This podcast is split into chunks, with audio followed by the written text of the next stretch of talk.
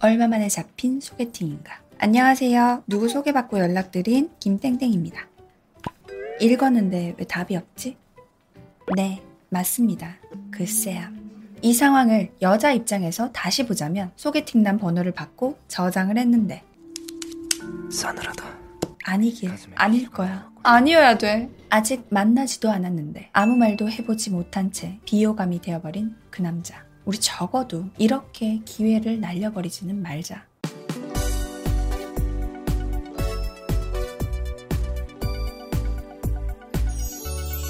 모두의 지인 지금부터 여자의 입장에서 만나기 전부터 호감 가는 남자 카톡 프사와 말 한마디 해보기 전에 비호감이 되는 프사를 알려드리려고 하는데 제가 평소에 많이 말했었는데 최선을 찾기 전에 최악부터 피하자. 소개팅 나가기도 전에 비호감이 되는 반드시 피해야 할 카톡 프사부터 알려드릴게요. 물론 저의 개인적인 의견입니다만 대충 다들 비슷하니까 참고하시면 좋겠습니다. 첫 번째, 애니 사진. 뭐 취향입니다만 저도 애니 좋아하거든요. 근데 평범한 여자친구를 사귀고 싶다면 소개팅을 받으려고 한다면 절대 애니 사진은 하지 마세요.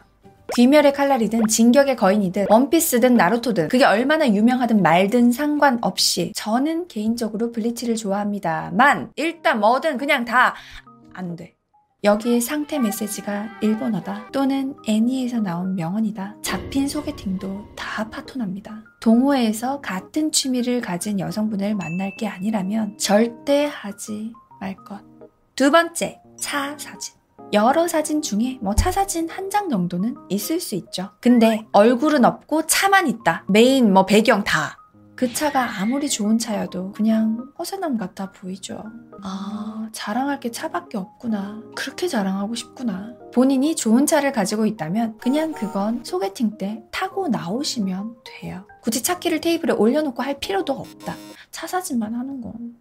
세 번째, 손흥민 사진. 원래는 호날두나 메시였다면 요즘은 손흥민이죠. 자랑스럽지, 대단하지, 멋있지. 저도 축구 좋아해요. 근데 우리 외국인이랑 소개팅하는 거 아니잖아. 자랑스러운 한국인 맞는데 어차피 나도 너도 소개팅 여도 한국인이다. 본인을 나타내는 프로필에 축구선수 사진은 어머 축구를 좋아하는 건강한 스포츠맨인가? 라고 생각한다기보다 그냥 남초 사회 남자 1 같은 느낌이 듭니다. 손흥민이 별로라는 게 아니죠. 손흥민 사진을 프사로 한 게 잘못이라는 것도 아니야. 그냥 소개팅 하기 전에 나를 표현해야 할 프로필 사진에 손흥민 사진만 있고 막 축구 사진만 있으면 좀 그래요. 그리고 외국 운동선수 사진만 계속 있으면 약간 토토맨 같은 느낌 줘요. 띠띠. 네 번째, 오래된 사진.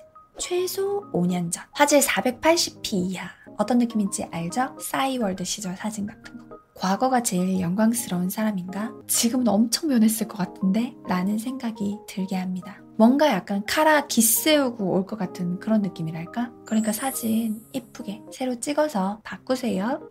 다섯 번째, 감성 글귀 도배. 본인 인생의 모토가 되는 감명 깊은 말 한두 개를 얘기하는 게 아닙니다. 죄다 글귀의 명언으로 도배되어 있다? 절대 명언처럼은 안 살고 있을 것 같다는 반증 같은 느낌이랄까? 그게 아니면 진지충, 핵 노잼일 것 같은 기운을 풍깁니다. 그러니까 적당히 하세요, 적당히. 진중한 사람은 좋지만 매사에 진지할 것 같은 남자는 좀 부담스러워요. 마지막 여섯 번째. 프사고 배경사진이고 뭐 아무것도 없는 사람. 대포폰인가 싶죠. 개인의 상상력에 따라 무한한 상상을 할 수도 있어요. 또는 그냥 뭔가 이상해 보여.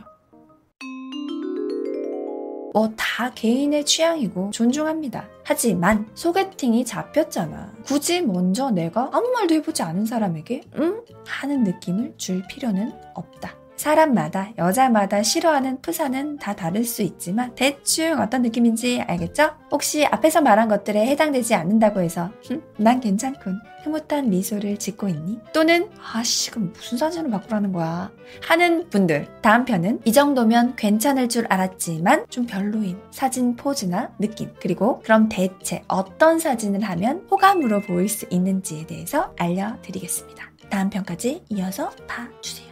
일단 최악부터 피하자.